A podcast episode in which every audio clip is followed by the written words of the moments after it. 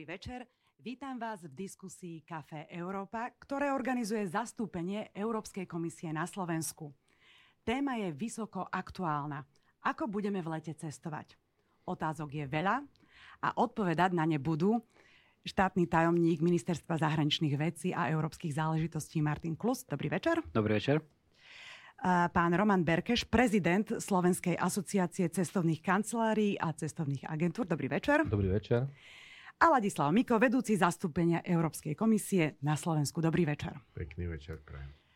Začníme in media zres. Zajtra zasadá vláda a má rozhodnúť o cestovnom semafore. Zjednodušene povedané, ktoré krajiny budú pre nás zelené, ktoré oranžové, červené, prípadne čierne. Ako to vyzerá, pán štátny tajomník? Ďakujem pekne za otázku a ideme naozaj z hurta do témy a to je možno dobré, pretože mnohí občania na Slovensku čakajú, že toto rozhodnutie padne. Vo štvrtok teda konzilium odporúčilo vláde, aby odsúhlasilo tzv. cestovný semafor. Ako ste povedali, rozdelíme tam krajiny minimálne do troch kategórií. Zelenej, červenej a čiernej. Pričom zelená kategória je už takým prvým krokom k príprave toho, čo už avizujeme niekoľko mesiacov, a to je ten tzv. európsky COVID certifikát, ktorý by mal výrazne zjednodušiť cestovanie po celej Európskej únii a perspektívne aj po zvyšku sveta. To znamená, že európske krajiny na tomto cestovnom semafóri budú zelené a vďaka tomu bude o mnoho jednoduchšie sa vrácať napríklad aj z našich susedných krajín. Inak povedané, naši občania, ktorí sú zaočkovaní alebo ktorí COVID už prekonali, sa len zaregistrujú a nebudú musieť podstúpiť ani karanténu, ani testovanie. Všetci ostatní sa budú musieť podrobiť teda antigenovému alebo PCR testovaniu. Červené krajiny budú trošku zložitejšie, takisto čierne krajiny, tam sa ešte diskutuje o tom, aké budú prísne tie pravidlá, ale každopádne už ako ten názov napovedá, tak tie červené krajiny sú tie, kde je vyššia miera rizika a preto aj bude potrebné, aby občania následne absolvovali karanténu alebo testovanie. No a pri čiernych krajinách hovoríme najmä o tých, kde buď máme minimálne dáta, alebo kde sa už objavili rôzne varianty koronavírusu, na ktoré naši epidemiológovia v rámci konzíliu intenzívne upozorňujú a ich základnou snahou práve pri takomto rozdelení sveta na červené, čierne a zelené bolo zabrániť tomu, aby sa sem dostali v pomerne krátkom čase. Je nám jasné, že skôr alebo neskôr sa tu vyskytnú. Nakoniec prvý prípad sme už na Slovensku mali ale ide teraz hlavne o to, aby, aby to nebolo také rýchle ako v prípade mutácie, ktorú objavili britskí vedci. A vieme, čo to eh, v decembri urobilo. Jednak eh, chaos v rámci cestovania ako takého a potom aj tie veľmi nepríjemné situácie, ktoré sme v rámci rôznych lockdownov v celej Európe zažívali počas januára, februára a marca. Čiže aj o toto sa v rámci toho cestovného semaforu jedná. Zajtra by ho teda mala prerokovať vláda. Videl som už eh, prvý návrh vyhlášky Úradu verejného zdravotníctva, takže ak to vláda odobrí, tak perspektívne od čtvrtka alebo teda v najbližších dňoch, poviem to radšej takto, by mal cestovný semafor začať fungovať a platiť. Ja verím, že to bude už od čtvrtka, lebo všetci sa veľmi tešíme, teda, že sa znova spojazdní, doslova spojazdní Schengen, ktorý bol skoro rok paralizovaný, to si povedzme otvorene. Spomenuli ste očkovanie, ale teda, alebo teda prekonanie covidu. Na to by sme mali mať nejaký certifikát. Pracuje sa aj na európskej úrovni, že by to bol teda Samozrejme, európsky certifikát dodnes e, žiadny nemáme. My teraz máme už konečne slovenský dvojazyčný s kódom.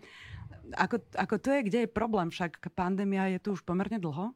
No a tá iniciatíva, aby bol jeden jednotný európsky, ako sa to najprv nazývalo COVID pass, neskôr COVID certifikát, na čo sme sa dohodli, je tu už od minulého roku. Európska komisia začala nad tým e, návrhom pracovať v podstate hneď, keď začala tá druhá väčšia vlna a v podstate sa len čakalo na to, e, akým spôsobom e, sa dá spolahnúť jednak na testovanie, jednak na vakcináciu. A v momente, keď toto bolo odborne vedecky vyjasnené, tak prišiel konkrétny návrh, ktorý bol podaný v marci a vlastne máme návrh spoločného európskeho COVID certifikátu, ktorý by mal platiť v celej Európe, mal by byť navzájom uznávaný a mal by byť jednotný. A to je jeho najväčšia pridaná hodnota, lebo v opačnom prípade my sme mali kombinácie, predstavte si, každý s každým, 27 krajín, koľko tam je rôznych kombinácií, to by si jeden človek e, pri tom, aby mal cestovať, nemal šancu ani zapamätať a musel by stále neustále tápať v tom, ako to vlastne je. Trošku by to pripomínalo tú situáciu, ako je teraz. Keď ešte ten certifikát jednotný nie je a v podstate vždy si musíte ku konkrétnej krajine zisťovať jednak na cestu tam a jednak na cestu naspäť, ako to bude. No, našťastie už máme politickú dohodu, e, to znamená dohodu medzi členskými štátmi, Európskym parlamentom a na základe návrhu Európskej komisie, že od 1. júla by mal platiť ten jednotný európsky Ako certifikát. si ho máme predstavovať? Máme si ho predstavovať v podstate v dvoch podobách. E, bude mať podobu elektronickú, bude tam ten QR kód, bude tam proste potvrdenie o jednej z troch skutočností, ktoré vás ovprávňujú vlastne na to prekonávanie šengenskej hranice, alebo prípadne aj hranice ešte Európskeho hospodárskeho priestoru, lebo mali by byť začlenené aj štáty Európskeho hospodárskeho priestoru, to znamená Island, Norsko, Švajčiarsko a Lichtensteinsko, najmenšie zabudám. A e, v podstate e, bude tam e, buď to teda potvrdenie, že máte za sebou vakcináciu, alebo prekonanú nemoc, alebo platný test. A teda ešte nemáme úplne definitívne potvrdené, ale počíta sa zo 120 dňovou lehotou po prekonaní nemo- nemoci a myslím, že 72 hodín je pre testy. Čo dovtedy bude vlastne? A ešte, pre, prepačte, ešte dodám jednu vec. Ešte tam musí byť niečo. Ten QR kód je tam pre všetkým preto, aby sa to dalo čítať po celej Európe, aby, ste ne, aby, aby ste členské štáty mali možnosť na tej európskej tzv. bráne vlastne si overiť, že teda ten certifikát je platný. Ale aby sa nedal falšovať, tak tam ešte bude teda e, vlastne to priradenie k tej osobe a elektronický podpis. Takže to mhm. zabráni tomu, aby sa to dalo jednoducho sfalšovať. Mhm. Ja sa ešte spýtam, že teda, čo bude dovtedy, dovtedy platiť, lebo ste hovorili, že 1. júla máme tu od pondelka vlastne certifikáty. Bolo okolo toho teda e, veľa, veľa rečí. Teraz boli na rade nejaké teda tie bilaterálne rokovania. Podarilo sa niečo ministerstvu zahraničných vecí vyrokovať? Budú nám e, okolité krajiny uznávať tieto certifikáty? Áno, treba dodať, že toto si mnohí občania mília.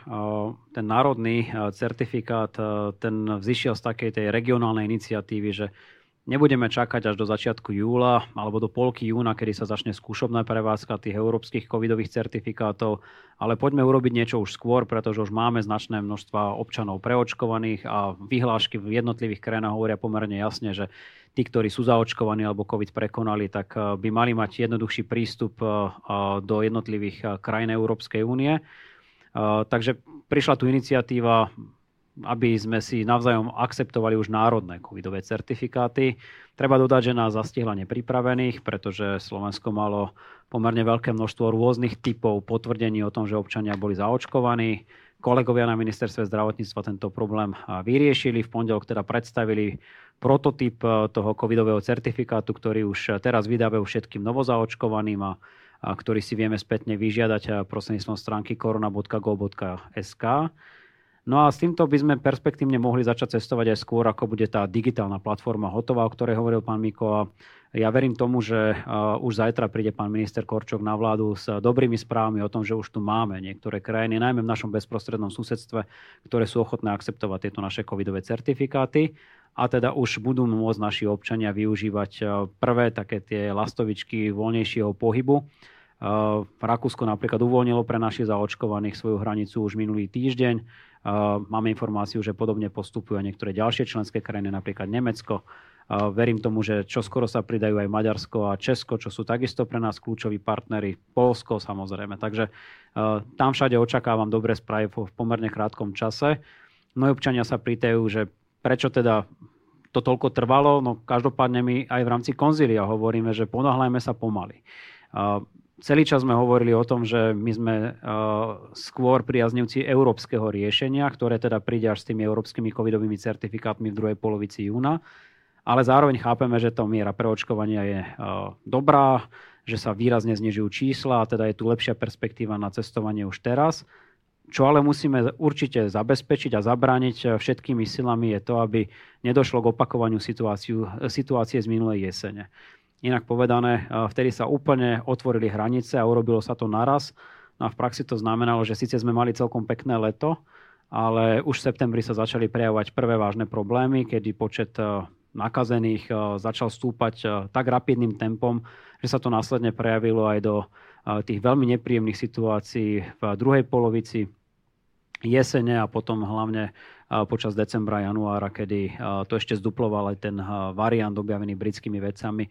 A znamenalo to na konci dňa 12 tisíc mŕtvych na Slovensku, čo si už samozrejme za žiadne okolnosti nemôžeme dovoliť. Čiže aj preto volíme radšej postupný prístup, aj to, čo nás čaká v lete, tak ako je to navnuté v tomto cestovnom semafóre, nie je úplne voľný pohyb osôb.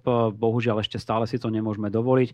Bude to podmenené registráciou a budeme striktne dávať pozor na to, z ktorých krajín sa občania vracajú, aby, aby sa nám nestávalo to, že sa naozaj dovlečú do európskeho priestoru problémové varianty, ktoré by mohli znamenať opäť návrat k prísnym hraničným kontrolám. Mm-hmm. To je presne to, čo nechceme. A ja ešte dodám, že aj vy sa môžete pýtať našich hostí na slido.com hashtag Kafe Európa, keď máte otázky. A teda poďme k vám, pán Berkeš. Cestovanie. Cestovky sú nachystané, čartre sú uh, zabukované. Ako si máme predstavovať letnú sezónu? Áno, tak cestovné kancelárie samozrejme nezahalali a sú kvázi, dá sa povedať, pripravené na, na letnú sezónu, pretože letná sezóna je viac menej najdôležitejšou zložkou alebo časťou činnosti cestovných kancelárií. Takže e, všetky tie destinácie, na ktoré boli klienti cestovných kancelárií zvyknutí, tak sú kvázi pripravené. My naozaj vítame túto aktivitu e, a rozdelenie krajín do, do jednotlivých semaforov, pretože my k svojej činnosti potrebujeme jasné pravidlá pri vycestovaní, takisto aj pri návrate späť do krajiny, aby sme mohli potom upriamovať pozornosť e, na, na destinácie, ktoré ktoré sú najbezpečnejšie pre našich klientov. Je to aj v našom záujme. Takže my netrpezlivo čakáme na to, ako e, sa, sa e, podarí rozdeliť tie krajiny a určiť podmienky na jednotlivé destinácie a potom podľa toho cestovné kancelárie budú už ďalej postupovať a profilovať svoje ponuky klientom. Čiže v zásade stále je to otvorené. A napríklad také Turecko podľa toho, čo, čo predpokladáme zatiaľ, asi ešte otvorené nebude, lebo, lebo, je, lebo je červené. Chcem sa spýtať, ako sa vaši partneri, vaši zahraniční partneri chystajú na letnú sezónu, napríklad aj čo sa týka preočkovanosti personálu? My v rámci e, Európy vnímame, že to cestovanie bude voľnejšie, takže sa upriameme, upriameme pozornosť na európske krajiny, ale ako ste spomenula, tak e, naozaj náš záujem je aj do niektorých krajín, ktoré sú mimo Európskej únie a spomínané Turecko je naozaj najobľúbenejšou destináciou klientov cestovných kancelárií. Čiže tuto my pozorne situ, situáciu sledujeme a vo všetkých destináciách e, počas celej zimy sme monitorovali situáciu a hlavne nás zaujímali opatrenia, ktoré v jednotlivých e, hotelových rezortoch príjmajú a budú dôležité, pre, a budú, budú dôležité informácie pre našich klientov. Čiže toto všetko my, my vyhodnocujeme a podľa e, týchto informácií aj koncipujeme naše produkty. Čiže e, v hotelových sieťach alebo v hotelových rezortoch, v ktorých sú prijaté mm, transparentné e, opatrenia, ktoré sú záväzné, tak e, samozrejme na tieto sústredíme svoju pozornosť a tieto informácie posúvame aj, aj svojim klientom. A keď ste spomínali, čo sa týka očkovania, tak práve Turecko je tou krajinou, že je, je momentálne v červenej zóne, ale na Turecko sa treba pozerať ako, ako nie na, na, na celok, ale skôr ju rozdeliť do oblasti a lebo sú rozdiely oblasť e, turizmu, turecká riviera, má iné čísla počas celého roka, tak ako dajme tomu zvyšok krajiny alebo východná časť Turecka. Na čo je dôležité, tak Turci naozaj pristupovali e, svedomite k tomu, že zaočkovávali personál, respektíve všetkých tých, ktorí nejakým spôsobom e, prichádzajú do styku s cestujúcimi, čo je dôležité. Takže si myslím, že, že ten pohľad na Turecko by mohol byť v tomto smere iný. Mm-hmm. Môžem to doplniť, ak dovolíte. Potvrdzujem, čo povedal pán Berkež a my si tieto informácie samozrejme konfrontujeme s našimi, pardon, s našimi zastupiteľskými úradmi, v tomto prípade teda v Ankare, ale nie len napríklad aj v Káhire, alebo komunikujeme napríklad aj ohľadom Tunisu, Jordánska a niektorých ďalších populárnych destinácií. A je tu vôľa zo strany konzília rozprávať sa o tom, čo my sme si tak pracovne nazvali oranžové alebo žlté krajiny, a v tomto prípade regióny, kde ak by došlo k organizovanému cestovnému ruchu, ktorý navyše máme pod kontrolou tým, že sa nám vracajú lety priamo do Bratislavy, Košic alebo Popradu, tak tam je ochota diskutovať o nejakom zvolnení tých podmienok návratu, aby aj cestovné kancelárie mohli napríklad uplatniť tie vouchere ešte z minulého roka, ktoré okrem iného sú vo veľkej miere vystavené práve na Turecko. Čiže táto diskusia nás ešte čaká mala by prebehnúť už tento štvrtok a ja sa osobne prihováram za to, aby sme našli nejaký kompromisný režim, ktorý by umožnil, aby aj naši občania sa mohli e, ísť do týchto konkrétnych regiónov, nie celých krajín, ale konkrétnych regiónov, ktoré vykazujú dobré pandemické čísla v tejto chvíli pozrieť, užiť si tam tú dovolenku a podľa možností sa potom aj bezpečne vrátiť na Slovensko. Verím, že sa nám takýto kompromis podarí. Tu by som ale ešte raz zdôraznil, že absolútne kľúčovou bude aj tá informácia o miere preočkovanosti samozrejme v týchto mm-hmm. regiónoch, pretože ako ste spomínali, Turecko je takým dobrým príkladom, ale máme informácie, že napríklad podobne postupuje napríklad aj Thajsko, Jordánsko. Menej máme informácií ohľadom Egyptu alebo Tuniska, čiže budeme to robiť pravdepodobne postupne.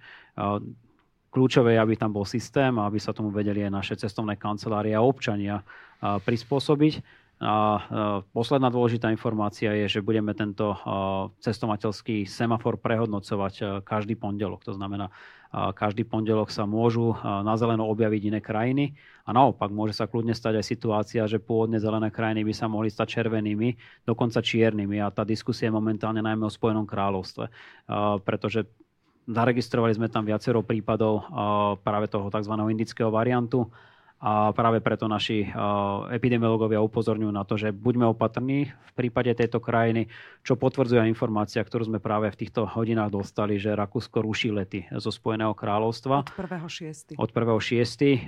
Fakt je ale ten, že zároveň máme informácie aj od našho zastupiteľského úradu, aj zo zastupiteľského úradu Spojeného kráľovstva tu v Bratislave, ktoré sú veľmi pozitívne a teda, že vakcíny, ktoré používame aj my, aj Briti, sú veľmi účinné voči indickému variantu, takže snad to nebude také horúce, ako sa v tejto chvíli zdá. A ja verím tomu, že nenecháme Britániu ani o hodinu dlhšie čiernou alebo červenou, ako to nebude nevyhnutne potrebné, pretože si uvedomujeme, že je to aj náš dôležitý spojenec, aj z hľadiska politického a zároveň žije nám tam takmer 100 tisíc občanov Slovenska takže je aj preto dôležité, aby sme veľmi rýchlo konali v celej záležitosti. Ja som presne chcel reagovať v tejto veci, že, že nemali by sme zabúdať aj v cestovnom ruchu, ale aj v tom kontakte a vlastne v tom semafore na to, že jednak e, cestovný ruch je aj príjmový, to znamená príchodzí na Slovensko a je určite v záujme zase našich providerov, aby proste konečne mohli reštartovať ten biznis a súčasne, že máme veľmi veľa občanov Slovenska v zahraničí a tí majú právo e, v rovnakých alebo obdobných podmienkach sa dostať domov. To znamená e, aspoň na návštevu alebo podobne. Že myslím, že toto je veľmi dôležité, aby, aby vlastne to bolo zosúladené, aby tam práve nedochádzalo k nejakým diskrepanciám medzi tým, uh, aké podmienky má Slovák, ktorý vycestováva zo Slovenska a vracia sa a naopak Slovák, ktorý býva inde a, a prichádza na Slovensko a vracia sa potom domov. Neviem, či to aj vy vnímate, ale veľa expatov, teda Slovákov, čo žijú v zahraničí, uh, veľmi citlivo vníma vlastne tieto možno kroky aj našej vlády a tie podmienky, že sa vlastne dlhodobo nevedia vrátiť domov, tak zrejme veria, že už aj to sa to sa napraví. Ešte by ma zaujímalo, že ako sú na tom e, cestovatelia, alebo čo očakávame pri domácom cestovnom ruchu. Chystajú sa Slováci na dovolenky aj doma?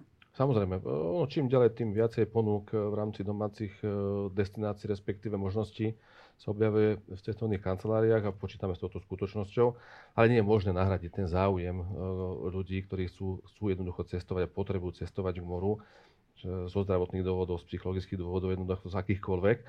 Ale t, e, takisto e, očakávame jasné stanoviská a pravidlá aj v rámci cestovania v rámci Slovenska, pretože sú aj cestovné kancelárie, ktoré sa venujú nielen pobytovým zájazdom, ale aj poznávacím, aj v rámci Slovenska alebo v okolitých štátoch, čiže tie tiež netrpezlivo očakávajú určenie týchto pravidel, aby mohli v tomto smere informovať svojich klientov.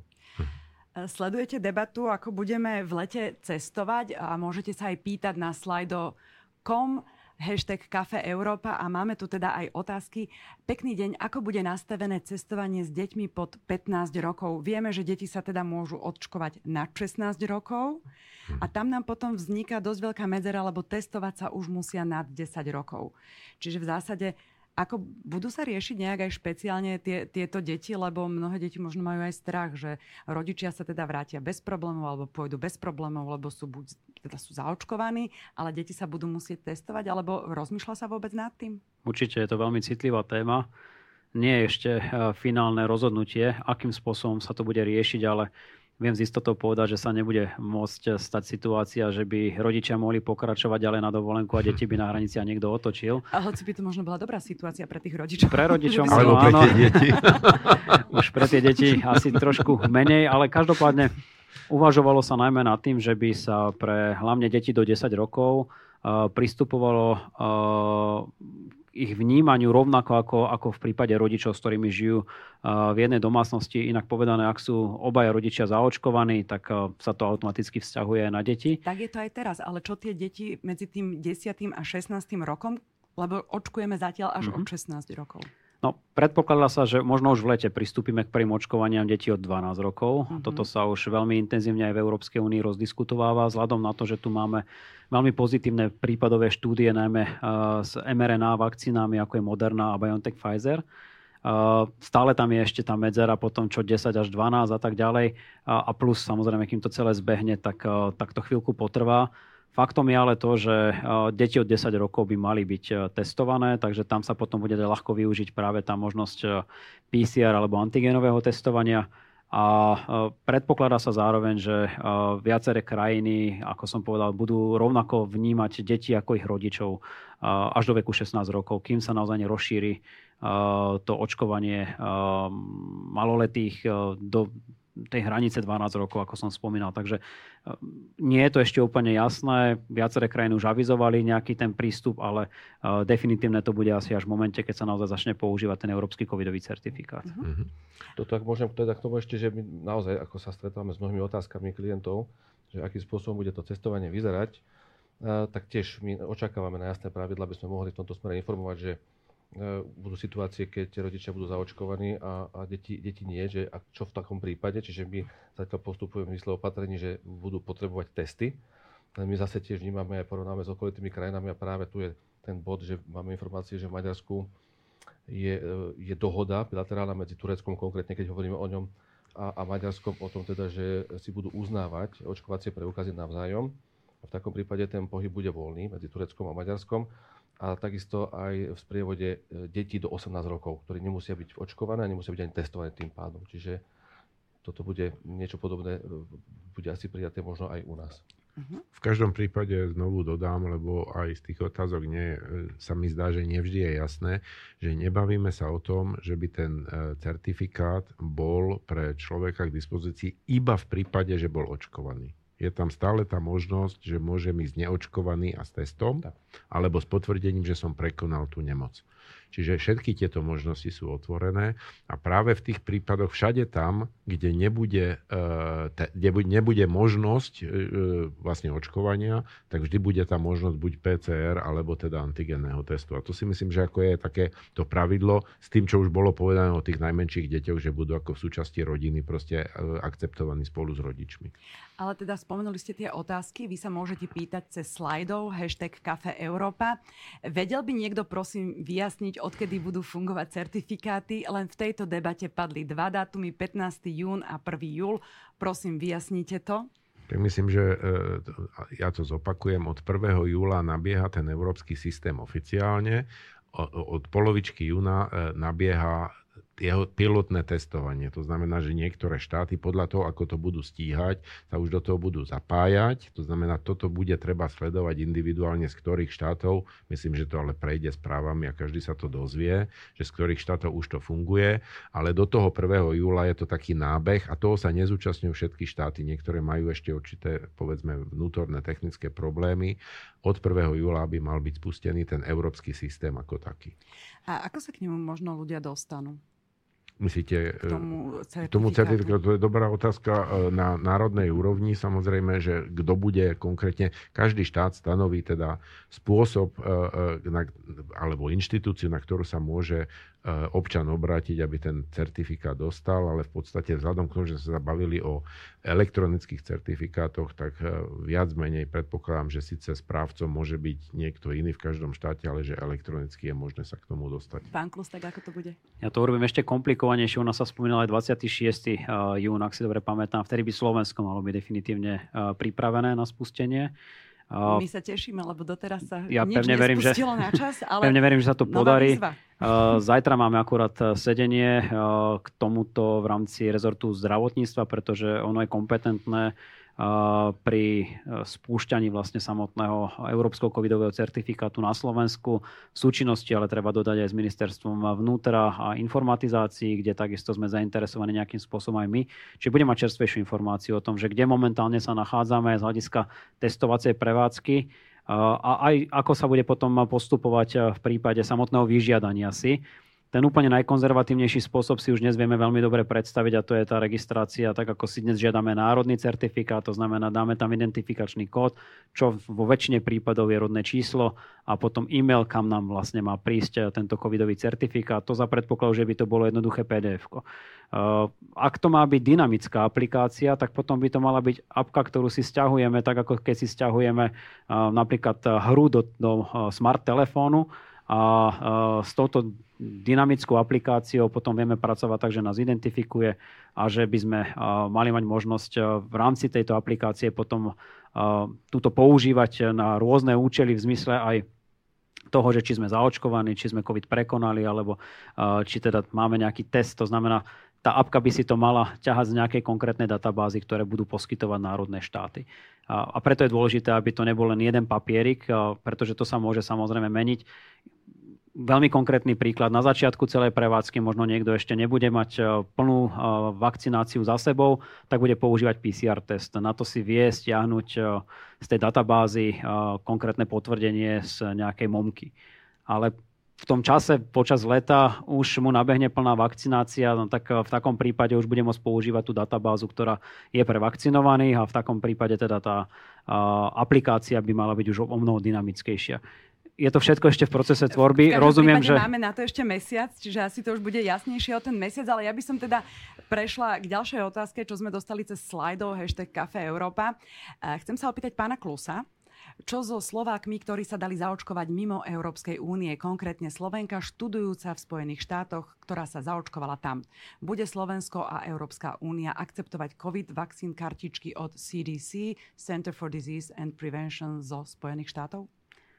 toto je téma, ktorou sa stretávame pomerne pravidelne a, a tiež to trošku súvisí s tým chaosom, ktorý sa môže zdať mnohým, že kedy začne platiť ten COVID certifikát a ako bude vyzerať. No my si prajeme, aby to bola podľa možnosti neskôr celosvetová aplikácia, pretože mnohí sa nám budú vrácať nielen zo Spojených štátov, ale napríklad aj z Číny, Spojených Arabských Emirátov, z Turecka. Vo všetkých týchto miestach sa očkuje inou vakcínou. V Rusku napríklad Sputnikom V.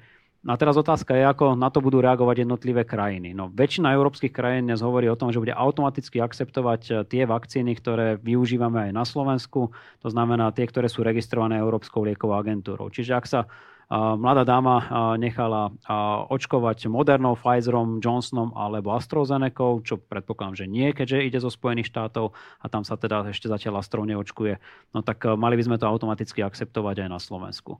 V prípade, že by sa vracala z krajiny, kde sa očkuje látkou, ktorá na Slovensku ešte nie je využívaná, ako som spomínal Sinopharm, Sinovax, rôzne indické vakcíny, prípadne Sputnik V, tam je to ešte otázka na rozhodnutie jednotlivých členských štátov, do akej miery budú akceptovať tieto vakcíny.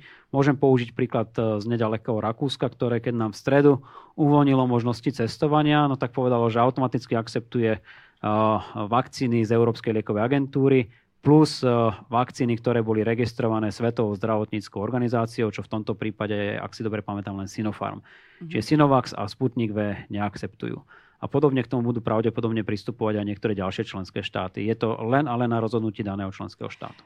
Čiže nechystá sa Európa dohodnúť, Európska 27 aj na tomto, že by teda mali že spoločne by akceptovali vakcíny? No tá, dohoda, tá dohoda už je na uh-huh. tom, že budú akceptované a vidím aj jednu otázku, uh, že na všetky vakcíny, ktoré schválila Európska lieková agentúra, či nie je pravda, čo sa občas hovorí medzi ľuďmi, že AstraZeneca v rámci Európy niekde niekto nebude rešpektovať.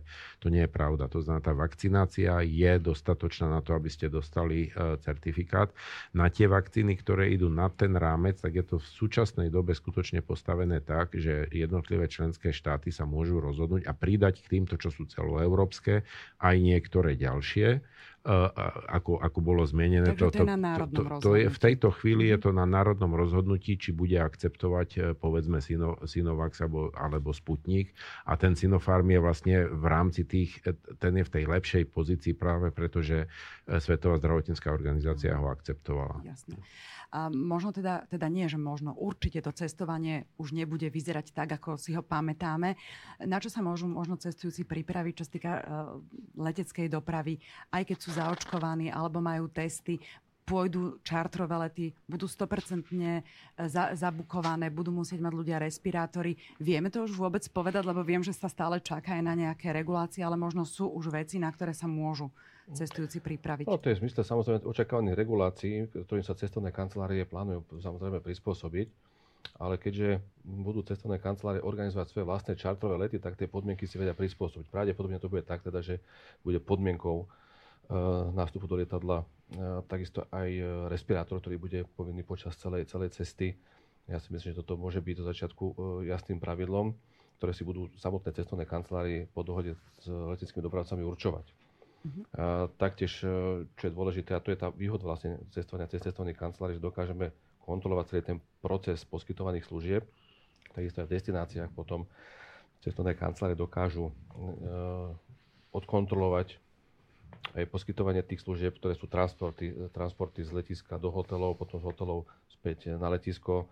Um, už v destináciách budú prítomní zástupcovia cestovných kancelárií, de- delegáti, ktorí môžu dohliadať na na tieto služby, na poskytovanie týchto služieb. Na no neposlednom rade aj v, aj, aj v hoteli. E, tie informácie, ako som spomínal, už e, klienti prostredníctvom cestoviek dostanú, aké opatrenia hotel prijal a takisto zástupcovia cestovných kancelárií budú dbať na to, aby tieto opatrenia boli naozaj dodržané a dokážeme ich svojím spôsobom aj odkontrolovať, plus všetky nové informácie, ktoré bude potrebné klientom odovzdať, tak priamo na mieste zástupcovia cestoviek dokážu, dokážu poskytnúť. Čiže tu sú všetko, všetko nové veci, ktoré E, sa klient e, dozvie včas. Mhm. Zrejme sa zmenia aj pláže, alebo keď je all inclusive, tak asi aj stolovanie, to už asi vieme povedať. Áno, ono to bude veľmi podobné, ako to bolo minulý rok, len teraz e, sa s tým už počíta. Už sme o mnoho skúsenejší, tak ako cestovné kancelárie, takisto aj poskytovateľa týchto služieb. A týka sa to najmä veľkých hotelových rezortov, tak sme boli zvyknutí na také bohaté all inclusive stoly, ku ktorým prichádzali mm, ubytovaní, respektíve dovolenkujúci a občerstvovali sa, respektíve obsluhovali sa podľa ľubovôle. No, ono to všetko zostane tak, ako, ako to aj bolo. Tie všetky e, veľké švedské stoly e, na miestach budú, ale budú oddelené plexisklom a budú e, ľudia obsluhovaní. Budú si ukazovať na jednotlivé potraviny, ktoré potom personál naberie, čo si myslím, že zlepší naopak kvalitu, kvalitu pobytu, pretože to bude mať taký, trošku taký vyšší štandard. A takisto v rámci tých veľkých hotelových areálov sa bude, budú snažiť e, urobiť viacej takých stanovišť e, so službami a budú sa snažiť v hoteli roztrieštiť ľudí do jednotlivých menších stanovišť, aby sa nezgrupovali v, na jednotlivých miestach. A v neposlednom rade aj pláže v tomto smere budú upravené tak, aby bolo viacej priestoru okolo jednotlivých lehátok, lebo sme boli možno zvyknutí niekedy, ak bol rezort s menším areálom, tak v takom prípade tie ležadla bude dosť husto na sebe. Tak takom, dnes môžeme počítať teda s tým, že ten priestor tam bude musieť byť zachovaný. No a konkrétne sú aj, e, máme informácie z destinácií, že e, budú tam e, pristupovať, budú pristupovať jednotlivo k jednotlivým hotelom a podľa toho, koľkými pomer, koľkými lôžkami hotel disponuje, akým areálom veľkým, tak v, takom, v, tomto, v, tomto, v tomto pomere bude mať aj potom povolenie na prevádzkovanie určitej časti svojej kapacity. Čiže prakticky to bude vyzerať tak, že ak je veľký hotelový rezort s mnohými izbami a má menší areál, tak nebude môcť využiť, využiť kompletnú kapacitu, ale naopak, ak je veľký hotelový rezort s dostatočným areálom, tak takýto hotel môže byť naplnený do 100% kapacít. To by mohlo zostať, myslím. Aby viacej miesta na pláži, to každý ocení. Ja si myslím, že tým, mnoho z týchto zavedených opatrení naozaj prispieje k zvýšeniu tomu štandardu. Áno, za, za rovnakú cenu vyšší, vyšší štandard to je, pra, to je praktické, ale možno to iba, iba tento rok, keďže mnohí majú zakúpené tie vouchery z minulých rokov, ale to už je iná téma. Ako si predstavujete týždenné aktualizovanie COVID semaforu? Zase otázka cez slajdov hashtag Kafe Európa. Keď pôjdem na dovolenku v útorok a krajina bude zelená, ale o týždeň bude teda červená alebo bude aj čierna, budem v karanténe. Ako to bude? Ja tam vidím slovo istota. Mne sa to politicky spája dosť nepríjemne. Takto, potom tu nie sú žiadne istoty, áno. S istou politickou kampaňou a počas korony obzvlášť slovo istota asi je veľmi zložité pre kohokoľvek z nás, ale fakt je ten, a to by som chcel všetkých tých, ktorí nás sledujú, ubezpečiť, že Európska únia bude našimi epidemiológmi vyhodnocovaná ako jedna epidemiologická jednotka obzvlášť šengenský priestor. Môžu tam byť drobné výnimky smerom k Cypru alebo k Írsku, lebo tie nie sú súčasťou šengenského priestoru. Rumunsko, Bulharsko, Chorvátsko tiež nie, ale nepredpokladám tento vývoj. Hovoríme o tom, že teda tam pokiaľ budú platiť európske COVID certifikáty, ak to naozaj začne byť funkčné, a ja si ani iné nepripúšťam, tak Európa by mala byť v istej miere istotou pre každého cestovateľa. Čiže Schengen sa obnoví, hej? Ak teda si uh, dotyční kúpia uh, dovolenku napríklad v Grécku, v Taliansku, v Španielsku, uh, tak by sa nemali obávať toho, že by došlo k nejakej zmene farby v nejakom krátkom čase. Mm-hmm. Určite by sme na to upozorňovali vopred. Mohlo by sa niečo také stať. Radšej hovorím vopred aj túto informáciu za predpokladu, že by sa objavili nejaké nebezpečné varianty. Vtedy si naozaj naši epidemiológovia vyhradzujú tú možnosť prehodnotiť aj perspektívnu zelenú krajinu v rámci Európskej únie. Tie možnosti, ktoré dohoda Európskeho parlamentu, komisia členských štátov aj na európskych COVID certifikátoch sú, tak to dáva takúto, takúto možnosť. Ale ja ju nepredpokladám. Úplne iná situácia nastane v momente, keď sa vyberieme na dovolenku napríklad do červených alebo čiernych krajín, prípadne aj perspektívne zelených, dnes ale mimo európsky kontinent, tak uh, tam je tá šanca na preradenie ďaleko vyššia. Mm-hmm. Čiže treba sledovať naozaj aj, aj rôzne mapy. Ja dávam do pozornosti túto Európskeho centra pre prevenciu a kontrolu chorôb, kde je úplne vidieť, akým spôsobom sa vyvíja momentálne napríklad Európa. A takúto uh, si vedia ľudia nájsť mapu aj celého sveta. A z nej je potom aj zrejme, že kde, kde je si ju vedia nájsť? Uh, na stránke ecdc europa.eu. Mm-hmm. A z nej je zrejme teda, aký je vývoj pandémie v jednotlivých európskych krajinách aj celosvetovo a podľa toho sa mnohí cestovatelia aj vedia zariadiť, že či ísť alebo neísť do danej krajiny a prípadne, že či je tu nejaký trend eh, stúpajúci alebo klesajúci a keď je stúpajúci, musia perspektívne počítať aj s tým, že by sa mohla táto krajina preradiť aj na našej cestovnej mape zo zelenej na červenú, dokonca na čiernu a opačne. Čiže môže sa kľudne stať aj opačný prípad. Vycestujem ešte do červenej krajiny, ale vidím, že trend je veľmi dobrý pondelok to uh, konzílium prehodnotí tak, že sa už vrátite bez karantény a bez testu. Takže ja si skôr prajem tento vývoj. Mhm, dúfame, že to tak bude. Chceli ste niečo dodať? drobnosť takú, že teda uh, otázka je, tak samozrejme súhlasíme s, s týmto, teda, že, že sa dá očakávať aj zaradenie krajín, či už z zelenej do, do horšieho, alebo z horšieho do lepšieho.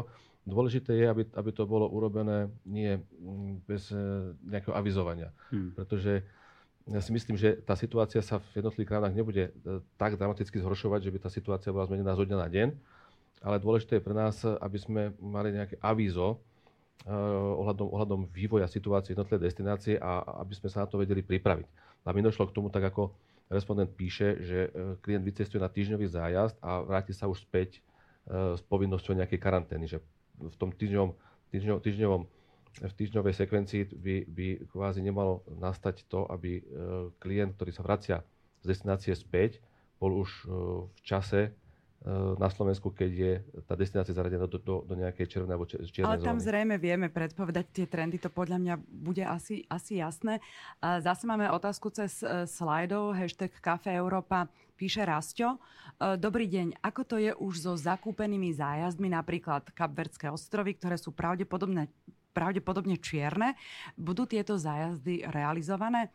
E, cestovné kancelárie sa, ako som spomínal, naozaj budú sústrediť len na zelené krajiny, e, ktoré sú maximálne bezpečné. A ten? teraz, e, ak je ten zájazd už kúpený, bude to na dohode medzi klientom a cestovnou kanceláriou. Mm-hmm. Pravdepodobne cestovné kancelárie nebudú organizovať zájazdy do čiernych krajín, respektíve asociácia aj vyzýva cestovné kancelárie vyhnúť sa organizáciám zájazdov do čiernych, čiernych krajín ale v takomto prípade klient bude mať možnosť e, na ten zájazd nezastúpiť a cestovná kancelária bude musieť e, postupovať v zmysle zákona. My sme sa tu ešte zhovárali, teda spomínali sme ten certifikát, mm-hmm. ale mnohí ľudia majú medzinárodné očkovacie preukazy. Najmä cestovatelia, ktorí aj doteraz cestovali a nie je to nič nové, medzinárodný očkovací preukaz, mali tam vakcináciu mm-hmm. aj doteraz mm-hmm. značenú tiež s tým boli problémy, niekto vyznačoval očkovanie, iný nevyznačoval. Teraz sa rozprávame o očkovaní na COVID. A ako, ako to je, vlastne plánuje Európska únia akceptovať aj tieto medzinárodné očkovacie preukazy, alebo potom v, v zásade v rámci tých tretich krajín sa to budú? si skôr treba uvedomiť, že to sú preukazy, ktoré tu platili už v minulosti, stále platia a sú dôležité pre cesty do iných krajín mimo Európsku úniu. Mm-hmm. Že v rámci Európskej únie počítame stále s tým certifikátom, o ktorom celú dobu hovoríme. Keď budeme ale cestovať do iných krajín, tak môže byť užitočné mať to, to potvrdenie o vakcinácii na COVID aj v tom medzinárodnom očkovacom preukaze kvôli tej krajine, do ktorej ideme. Nejde teraz o návrat, na to stále budeme potrebovať ten certifikát európsky. Ano? Ale kvôli tej krajine môže to byť užitočné, lebo to je typ dokumentu, ktorý je všeobecne známy po celom svete a je otázka, ako rýchlo bude európsky COVID certifikát akceptovaný v tropických krajinách e, e, na rozdiel od toho medzinárodného certifikátu certifikátu očkovacieho preukazu tzv., ktorý už poznajú a majú zavedený. Takže podľa môjho názoru, e, a myslím si, že väčšina cestovateľov to dávno vie, že je užitočné ten medzinárodný očkovací preukaz mať a prípadne si nechať teda zaznačiť aj tú, aj tú vakcináciu covidom do ňoho. E, a, a Napriek tomu si ale myslím, že teda snahou Európskej, e, už o tom tu bola reč, Európskej únie bude aby sa rozšíril ten náš e, covidový certifikát na čo najširšiu, najprv tie krajiny, e, o ktorých bola reč, že majú tendenciu alebo majú podobné podmienky ako u nás, to bude určite v prvej vlne a potom ďalej, ideálne teda samozrejme, aby boli uznávané globálne. To by bolo super. Uh, UK má byť čierna. Čo ak tam len prestupujem na letisku? Musím ísť aj tak do karantény a odkedy už konečne bude platiť cestovateľský semafor? No platí, že verím, že bude platiť od zajtra. Od štvrtku? Teda, od štvrtku. Od zajtra sa schváli, od štvrtku by mohol platiť, ale človek mieni, vláda mení, takže uvidíme. Odporúčam dotyčnému alebo dotyčnej sledovať okrem iného aj webovú stránku Ministerstva zahraničných vecí a európskych záležitostí, tam sa to určite včas dozvie. Čo sa týka Spojeného kráľovstva, tak tam sa snažíme rozlišovať medzi tranzitujúcimi a netranzitujúcimi aj doposiaľ to tak bolo, že keď človek len prechádzal určitou krajinou, tak sme ho vnímali ako, ako toho, kto nemusí podstupovať všetky tie karanténne kritéria, ktoré sú späté s danou prestupnou krajinou. Najčastejšie v tejto súvislosti sa spomína napríklad Dubaj, Spojené arabské emiráty, alebo napríklad aj Viedeň. Čiže keď niekto prilieta do Švechatu, aj rakúsky policajti sa pýtajú, že či e, občania len tranzitujú so slovenským pasom smerom na Slovensko alebo nie. Predpokladám, že toto zostane zachované aj v prípade teda tej nepríjemnej situácie, ktorá nastala, e, že zatiaľ teda Spojené kráľovstvo je na našej mape ako čierna e, viac riziková krajina. Uvidíme, aký tam bude vývoj. Ja, ja predpokladám naozaj, že Spojené kráľovstvo dlho čiernym nezostane. O to zvlášť, že je to najlepšie preočkovaná krajina v rámci európskeho kontinentu a ako som spomínal, máme veľmi pozitívne informácie o tom, že vakcíny, ktoré používame na Slovensku, dobre fungujú proti indickému variantu a navyše ten indický variant sa tiež objavil len v niektorých konkrétnych skupinách ľudí, najmä teda v metropolitných centrách. Takže dúfam, že sa to pritom podarí udržať pod kontrolou a že tento problém, tak ako bol tu naznačený, jednoducho nebude. My lety neplánujeme zrušiť medzi... Zatiaľ toto nie je téma. Ak by Rakúsko bolo nasledované ďalšími krajinami Európskej únie, tak pochopiteľne by sme museli začať nad týmto uvažovať aj my, ale vzhľadom na vyťaženosť slovenských letísk toto nevyzerá byť až takým vážnym problémom. Faktom ale je, a to sme zdôrazňovali už počas decembra, keď prišiel ten taký trošku náhly eh, spôsob rušenia letov eh, zo Spojeného kráľovstva kvôli tej mutácii eh, objavenej britskými vedcami, že je pre nás jednoduchšie nechať si tie lety z tejto krajiny otvorené, pretože ďaleko jednoduchšie dokážeme kontrolovať aj nástup do karantény, ako keď nám občania na Slovensko prichádzajú zo susedných krajín z letisk vo Švechate, v Budapešti, v Prahe, Krakove alebo Řešove. Čiže práve preto my sme trošku opatrnejší, pokiaľ ide o rušenie letov zo Spojeného kráľovstva ak tak budú prísne pravidlá na vstup na Slovensko, ale samotné zrušenie letu uh, vidíme až ako poslednú možnú možnosť. Uh-huh. Dobrý deň, dokedy budú trvať kontroly na slovenských hraniciach z Rakúska Smer SK? Kedy bude dovolené ísť do Rakúska na nákupy bez absolvovania karantény po návrate? To asi zaujíma najmä veľa Bratislavčanov a ľudí z prilahlého regiónu, ktorí boli naozaj zvyknutí chodiť iba tak na nákupy uh-huh. alebo na kávičku. No platí, čo povedal aj pán Miko, a teda, že Európsky covidový certifikát to celé vyrieši Uh, najmä teda pre tých, ktorí sú zaočkovaní a tých, ktorí COVID-19 prekonali. Uh, pri troche šťastia teda už môžeme začať využívať ten národný uh, certifikát, čiže ak je dotyčný alebo dotyčná zaočkovaná, zaočkovaný, tak odporúčam vyžiadať si ho a od štvrtka, ak začne teda platiť cestovný semafor, bude Rakúsko zelená krajina a nebude potrebné absolvovať ani karanténu, ani test. Čiže vlastne po zajtrajšku, po e, rokovaní vlády bude jasné, že či od čtvrtka môžeme chodiť na nákupy, či teda už do Rakúska, ale aj do Česka, ale aj do Maďarska, hej? Alebo do Polska, áno. Alebo do, alebo do Polska. Jediná výnimka v tejto chvíli je Ukrajina, naša susedná krajina na východe, ktorá nie je súčasťou šengenského priestoru ani Európskej únie, takže tam zostávajú zachované pomerne prísne kontroly. A ako sa k nám budú môcť dostať klienti napríklad z arabských krajín do kúpelov za účelom zdravotnej starostlivosti? Je zrejme veľká požiadavka. Chodia ľudia naďalej do našich kúpelov, však tie sú známe. Samozrejme, funguje, funguje e, cestovný ruch aj opačným smerom, teda, teda je záujem, Bohu. je záujem e, pricestovať na Slovensko a e, pre mnoho destinácií a pre, pre mnoho cestovateľov je Slovensko cieľová krajina. A toto sú všetko otázky, na ktoré čakáme momentálne odpoveď. Čiže toto je tiež niečo, čo sa naši členovia samostatne pýtajú v rámci asociácie, že akým spôsobom budú tieto opatrenia upravené a za akých podmienok budú môcť e, cestovať zahraniční klienti na Slovensko. Ja sa možno ešte spýtam, že očakáva sa tu tretia vlna na jeseň. Možno bude, prosím. možno bude, možno nebude. Ale dá sa povedať, že keď už budeme fungovať na európskom certifikáte, že ten Schengen sa už neznefunkční, lebo ja si myslím, že toto je taká najväčšia neistota, ktorá ľudí trápi, že boli sme zvyknutí na voľný pohyb osôb, a už sa nám to vlastne dvakrát zatrhlo. Ja, ja, na to, ja na to odpoviem asi takto, že je to veľmi nepravdepodobné, ale nemôžeme na 100% vylúčiť, lebo prechádzame si tou skúsenosťou v Európe aj vo svete poprvýkrát. Takže tie predpovede sú samozrejme, sa stále upresňujú. E, to, čo sa ukazuje, e, sú v zásade stále dobré správy. A síce, že tie vakcíny, ktoré máme, tak jednak, že fungujú dlhšie, než sa pôvodne myslelo. To znamená, že zaručujú tú imunizáciu na dlhší čas. A za druhé, že aj tí ľudia, čo prekonali nemoc, tak sú imunizovaní na dlhšiu dobu, ako sa predpokladalo. Z toho by malo vyplývať. Jo, a ešte tretia dobrá správa, a to je dosť podstatné, už to zaznelo, že väčšina tých dodnes známych variant, aj keď sa hovorí, že nemusí na to úplne fungovať tá vakcinácia, tak e, vlastne všetky tie výsledky, ktoré sú k dispozícii, ukazujú, že nie je to tak, že by nefungovala úplne. Že môže mať o niečo menšiu účinnosť, ale každopádne znižuje dopady proste v prípade, že človek onemocne, tak nejde o ťažké priebehy a tak ďalej. A tým pádom vlastne aj e, e, obmedzuje ako rýchlosť toho šírenia v tom komunitnom prenose.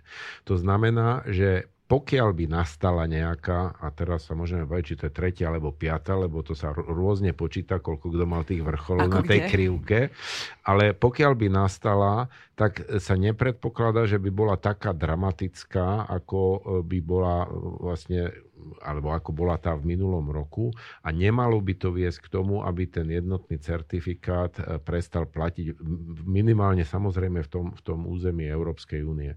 Je tam stále to ale, ktoré už tu zmeňoval aj pán štátny tajomník. Pokiaľ sa nájde varianta, ktorá začne proste dramaticky pôsobiť v nejakom ohnisku problémy, tak samozrejme sa bude musieť riešiť, čo s tým ohniskom a nedá sa potom povedať, že všetko nechávame proste otvorené, lebo by sme si ju v podstate pustili do celej Európy. Takže za tejto situácie sa môže stať, že sa to bude nejak lokálne riešiť. Mhm. Ale osobne si myslím, že tá pravdepodobnosť je oveľa menšia, než to bolo v minulom roku a osobne nepredpokladám, že to dramaticky nejakým spôsobom zažijeme. Čo sa týka Schengenu. Znovu hovorím, nevieme, čo je v tom tom uh, ostatnom svete. Ja to môžem doplniť ešte. Uh, vo veľkej miere to máme vo vlastných rukách. A to súvisí s mierou preočkovania. Uh-huh. Uh, naši epidemiológovia hovoria úplne jasnou rečou, že 70% populácie, pokiaľ bude zaočkované, tak sa začne tvoriť kolektívna imunita.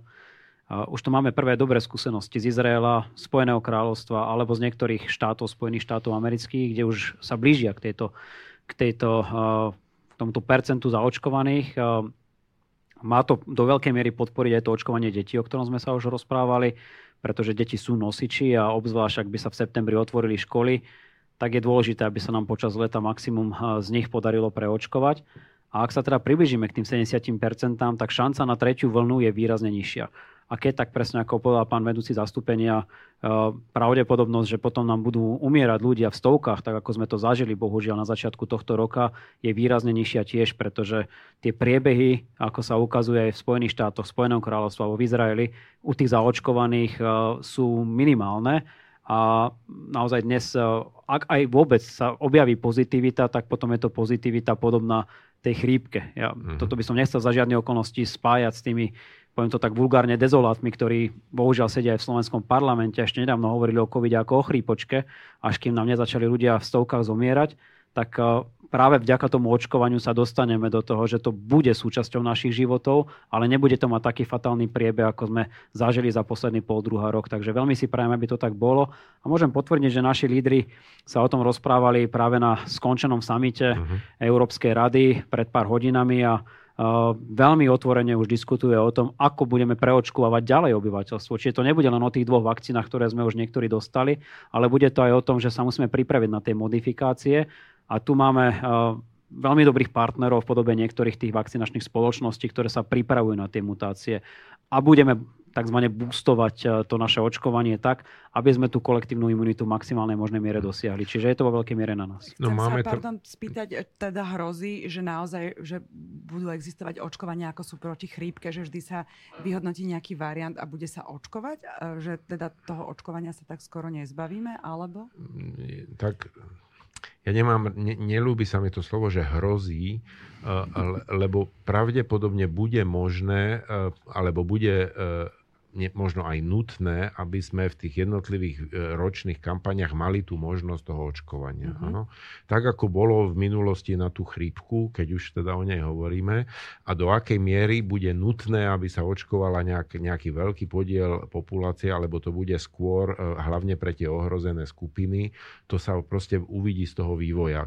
Keď dosiahneme kolektívnu imunitu, tak je veľmi pravdepodobné, že to bude skôr doporučené práve pre tie ohrozené skupiny, ktoré proste proste sú už pomerne jasne definované. Ja som ešte ale chcel dodať jednu dôležitú vec, lebo myslím, že to je podstatné že keď budeme mať spustené tie zelené európske certifikáty, tak my budeme mať tú infraštruktúru, ktorá bude funkčná, tie, tie brány, to čítanie, tá kontrola na hraniciach elektronická, ktorá umožní aj prípadne tie konkrétne podmienky, že sa povie, že napríklad, teraz nechcem žiadny región poškodiť, ale v regióne X v štáte Y je nejaký problém, tak je možné už aj do toho zeleného certifikátu vlastne tú informáciu vlastne zadať a tým pádom vlastne všetci ostatní ktorí nie, nie sú prepojení na tento región a budú cestovať, by nemali mať problém. Tu ide aj o to, že vlastne nielen to, že budeme mať to potvrdenie a ten zelený certifikát, ale aj to, že tá infraštruktúra bude celoeurópska a bude kontrolovateľná, tak e, práve preto, že aj tie súčasné certifikáty sú postavené tak, to som vlastne ešte nepovedal, že je možné, aby jednotlivé členské štáty, na, okrem tých základných spoločných podmienok, ktoré budú jednotné pre celú Európu, odôvodnených prípadoch mali ešte nejaké prísnejšie regulácie, ale tie budú prípustné len vtedy, keď to bude e, účelné a zdôvodnené a keď všetky ostatné členské štáty o nich budú informované. Ale keď toto hovorím, tak vlastne tým súčasne hovorím, že ten elektronický systém bude schopný aj tú špecifickú podmienku zachytiť a, a pri tej kontrole sa prejaví. Takže ak by aj nastala lokálna nejaká anomália, nejaký problém na jeseň, tak tento systém by to mal zvládnuť. V zásade, že by to bol taký nejaký regionálny semafor, ako ho máme na Slovensku, ale by fungoval... V podstate áno, európsky. ide hlavne o to, že ten, že ten ten, tá, skôr tá apka, chcel som povedať ten papier, ale tá aplikácia bude schopná naozaj toto rozlíšiť. To znamená, ona vám povie, že do tohto miesta vás na toto nepustím, ale všade inde môžete. Uh-huh. Hej. Ešte možno si treba pri ceste do zahraničia aj pozrieť e, domáce špecifika. Ja som napríklad počula tak, že Rakúsko, ktorý je teda náš sused, e, že vyžaduje napríklad očkovanie alebo test 12-hodinový v prípade AG testu aj pri vstupe do reštaurácie alebo do divadla alebo do múzea. Máte aj takéto informácie, alebo budú aj o tomto turisti informovaní, keď pôjdu napríklad na dovolenku niekam do zahraničia? Jasne, tieto informácie už teraz zbierame. My, my komunikujeme s jednotnými destináciami a snažíme sa zozbierať všetky e, e prijaté záväzné opatrenia, ktoré sú v mm-hmm. platnosti. Viac menej sa všade tá letná sezóna e, rozbieha, čiže tie opatrenia sa teraz tak ako u nás cizelujú a budú, budú zrejme v priebehu niekoľkých dní a všetky, samozrejme, tie, takéto informácie vieme poskytnúť zase naš, našim klientom. Takže... Ale platí vlastne to, že asi najjednoduchšie to budú mať ľudia, ktorí sú zaočkovaní. E, Speje to všetko k tomu. Jednoducho sme motivovaní aj takýmto spôsobom k tomu, aby sme sa zaočkovali a naočkovaní ľudia naozaj ten, ten, ten režim a ten pohyb budú mať jednoduchší. O tomto sme sa ešte, pardon, nerozprávali, ale treba dodať, že mnohé krajiny Európskej únie uvažujú na týmto COVID európskym certifikátom aj ako na nástroj uvoľňovania služieb smerom dovnútra krajiny. Čiže presne ako ste spomenuli, reštaurácie, kina, divadla. Vieme si predstaviť už aj masové akcie, na ktorej by sme mali istotu, že ľudia okolo nás sú zaočkovaní, COVID prekonali a teda majú dostatočnú imunitu, alebo majú antigenový test nie staršie ako 24 hodín, prípadne PCR test nie staršie ako 72 hodín. Vtedy sa tam všetci budeme cítiť o mnoho bezpečnejšie, že tam nie je nejaký super nositeľ, ktorý nakazí všetkých ostatných. Čiže aj o tomto tie COVID certifikáty majú byť. Do akej miery ich začnú jednotlivé štáty využívať dovnútra krajiny, to je na ich, na ich rozhodnutí ale dobrým príkladom je Maďarsko, kde sa úplne otvorene aj premiér Orbán vyjadril, že bude preferovať ľudí zaočkovaných a tí ostatní nebudú mať eh, zďaleka taký prístup eh, k službám ako, ako, ako tí ostatní. Ja, v zásade aj v Izraeli si myslím, že to tak funguje. Tam sa s tým začalo, áno, tam to bolo rozdelené tak, že dovnútri reštaurácie mohli zaočkovaní, eh, nezaočkovaní zostávali len na terasách. Sú rôzne prístupy. Viem si predstaviť, koľko by sme si vypočuli nadávok na Slovensku, keby sme niečo takéto zaviedli, pretože mnohí nezaočkovaní sa cítia byť diskriminovaní. Ja tomu rozumiem do momentu, kým nebude očkovanie dostupné pre všetkých. Ako náhle začne byť dostupné pre všetkých, tak tak začneme rozumieť iba tým, ktorí sa zo zdravotných dôvodov nemôžu nechať zaočkovať. V tomto smere som ja možno tak trošku radikál, ale uh, ide o zdravie nás všetkých. Takže pokiaľ naozaj nedosiahneme kolektívnu imunitu, a keď sa všetci nezačneme spolu podielať na tom, aby sa nám tu začalo žiť e, o mnoho lepšie v krátkom čase, no tak e, musia si aj tí nezaočkovaní zvyknúť na trošku menší komfort života. A ten sa prejaví už v tom cestovaní, nakoniec o tom celý čas hovoríme. Je to aj o tej solidarite, to očkovanie, nie? Presne pretože tak. by sme to A hlavne s našimi staršími. Áno. Čiže ja som sa nenechal očkovať ani tak kvôli sebe, ale najmä kvôli mojej starej máme, poviem to celkom otvorene. Ja, ja dodám, ale že stále tam je tá možnosť, e, aby, aby to by som veľmi rád zopakoval, aby to zostalo v hlavách všetkých všetkých, čo nás počúvajú alebo budú počúvať zo záznamu, že vždy tam bude tá možnosť e, aj teda fungovať na základe toho testu. Hej, že, lebo pokiaľ tí ľudia napríklad majú kontraindikáciu zdravotnú, že nemôžu byť očkovaní, tak by naozaj nemali byť diskriminovaní. Čiže práve preto tá možnosť toho testu tam zostáva vždy zachovaná. A čo sa týka toho vnútorného použitia, tak naozaj ten nástroj je vlastne vyvíjaný a schválený pre riešenie hraníc medzi členskými štátmi a potenciálne aj teda mimo Európsku úniu. A to vnútorné použitie je skutočne na rozhodnutí jednotlivých členských krajín. To znamená, my síce predpokladáme, že to bude najjednoduchšie a úplne prirodzené, aby sa to využilo, ale musia si to rozhodnutie členské krajiny sami pre seba a preto bude užitočné pre všetkých cestovateľov vedieť, že na jednu stranu cez hranicu sa dostanem s tým certifikátom, ale zistiť si podľa krajiny, do ktorej idem, na čo všetko ma ten certifikát opravňuje aj v tej danej krajine vnútri. Áno, presne ako hovoríte, my už máme informácie aj o tom, že v jednotlivých hotelových rezortoch a v hoteloch pristupujú už takým opatreniam, ako si ochrániť svoj biznis, že bez ohľadu na to, aké pravidlá sú pri vstupe do krajiny, tak hotelieri podmenujú vstup do hotela napríklad zaočkovaním, už dvojitým zaočkovaním každého jedného klienta. Uh-huh. A to je v súvislosti s tým, že chcú si ochrániť svoje podnikanie a chcú mať čo najväčšiu istotu, že sa jednoducho COVID nebude šíriť v rámci ich eh, hotelov, hotelového rezortu, čo by znamenalo, že eh, hotel bude musieť byť uzatvorený, pretože je dosť nákladné dneska dnes takýto hotelový rezort naštartovať a uviezť do prevádzky a budú hľadať spôsob, ako čo najbezpečnejšie tú sezónu dokončiť. Takže už sú aj dnes hotely, ktoré avizujú, že budú ubytovávať len dvakrát zaočkovaných pacientov. Ja možno ešte na doplnenie toho, čo hovoril pán Miko my sme trvali na tom, že to musí byť plne inkluzívny nástroj. Aby tu naozaj nebol dôvod na to nadávať zase na Európsku úniu, ako je to na Slovensku vo zvyku, že vymyslela niečo, čo rozdeľuje ľudí do dvoch kategórií. Nie, práve naopak. My sme naozaj trvali na tom, aby tam boli aj uh, zaočkovaní, aj tí, čo COVID prekonali, kde nedáva celkom logiku, aby sa hneď nechávali očkovať.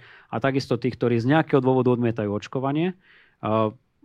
Čo je podstatné, a na tom trval napríklad Európsky parlament, to treba zdôrazniť, e, že pre tých, ktorí budú cestovať e, za iným účelom, ako je rekreácia, či napríklad za prácou alebo za rodinou, tak tam by malo to testovanie dokonca zostať aj bezplatné. Uh, už viaceré krajiny avizovali, napríklad Česká republika, že v tomto duchu budú pokračovať pri PCR testovaní. A ja si myslím, že takouto cestou sa vydá aj Slovensko. A o to zvlášť, že tu ešte nemáme plne zaočkovaných ľudí, o to zvlášť, že ešte nie všetky kategórie vekové sa už mohli nechať zaočkovať kým toto všetko nebude, tak eh, ten nástroj musí byť plne inkluzívny. Eh, až potom sa môžeme začať rozprávať o tom, že či teda chceme rozdielovať spoločnosť na nejaké kategórie. A aj to si myslím, že nebude potrebné, pretože ak dosiahneme tú kolektívnu imunitu, tak ja verím tomu, že ten COVID sa v nejakej podobe začne vytrácať z tej spoločnosti, tak ako to projektovali eh, naši epidemiológovia, napríklad pán profesor Krčmery alebo pán profesor Jarčuška. A ja im veľmi dôverujem, lebo zatiaľ sa v málo čom mýlili za posledných niekoľko mesiacov aj tie nepríjemné pravdy, ktoré nám povedali, sa ukázali ako, ako reálne a je dobré, že sme sa na ne mohli aspoň v nejakej podobe pripraviť. A ja podotknem ešte, že ako sledujeme vývoj prakticky vo všetkých členských štátoch v Európe, tak tá vôľa alebo ochota sa vakcinovať narastá s časom. To znamená, že skutočne je tam trend, jasne viditeľný. Boli krajiny, kde to bolo 20-30% na začiatku a teraz sme už vo väčšine krajín cez 50, cez 50%. To znamená, že tá nádej, že sa dostaneme cez tých 70% je pomerne veľká, ja tomu osobne verím. A väčšinou hovorím aj tým najzatvrdelejším e, protivníkom, že tí ostatní, keď dosiahnu 70%, tak sa postarajú o to, že aj oni budú mať jednoduchší život. Ono to samozrejme súvisí s tým, že nikomu z nás tretia ruka nenarastla. Ani tú bránu garážovú si tými očami otvoriť neviem, ten čip ako si nefunguje. Takže, uh, Skúšali ste? Skúšal som, intenzívne som sa sústredil, ale na prepínanie televíznych kanálov nefunguje to. Takže zdá sa, že je to naozaj len zdravotnícká záležitosť a dúfam, že si viacerí ľudia uvedomili, že nie je sa čoho bať ja verím, že to tak bude, tak ukončila by som našu diskusiu dobrými správami. Zajtra zasada vláda a už od čtvrtka by sme sa teda mohli pohybovať voľne v rámci Európskej 27, že aj pri návrate na Slovensko nebude nutná karanténa. A od 1. júla by mal prísť COVID certifikát, ktorý bude dynamický a budeme sa vedieť v rámci neho ešte lepšie hýbať v rámci Európskej únie a možno teda aj mimo únie. A čo je pozitívne, dobrý trend je, že stále viac ľudí sa chce očkovať a teda veríme, že pandémiu spolu prekonáme a možno sa raz vrátime aj k takému cestovaniu, ako sme boli zvyknutí možno ešte rok alebo dva roky. Ale s tým viac miestom na pláži. S tým viac miestom na... to, to, by sa, to by malo zostať. A menším plýtvaním v hotelových reštauráciách, no. lebo moje ekologické srdce vždy trpelo, keď som videl tie plné stoly, ktoré po niektorých hosťov zostávali. Čiže mne paradoxne vyhovuje ten systém, kedy naberá niekto iný, nenaberie toľko, že to tam potom všetko zostane. Takže ako budeme v lete cestovať, diskutovali sme so štátnym tajomníkom Ministerstva zahraničných vecí a európskych záležitostí Martinom Klusom. Ďakujem pekne za pozvanie. S pánom Romanom Berkešom, prezidentom Slovenskej asociácie cestovných kancelárií a cestovných agentúr. Ďakujem pekne. A Ladislavom Mikom, vedúcim zastúpenia Európskej komisie na Slovensku. Páni, ďakujem, že ste prijali pozvanie ja. do diskusie Café Európa. A takisto ďakujem mediálnym partnerom, ktorými sú Rádio FM a Denník SME. Ďakujem a želám ešte všetkým pekný večer. Pekný večer, dovidenia. Pekný, pekný večer.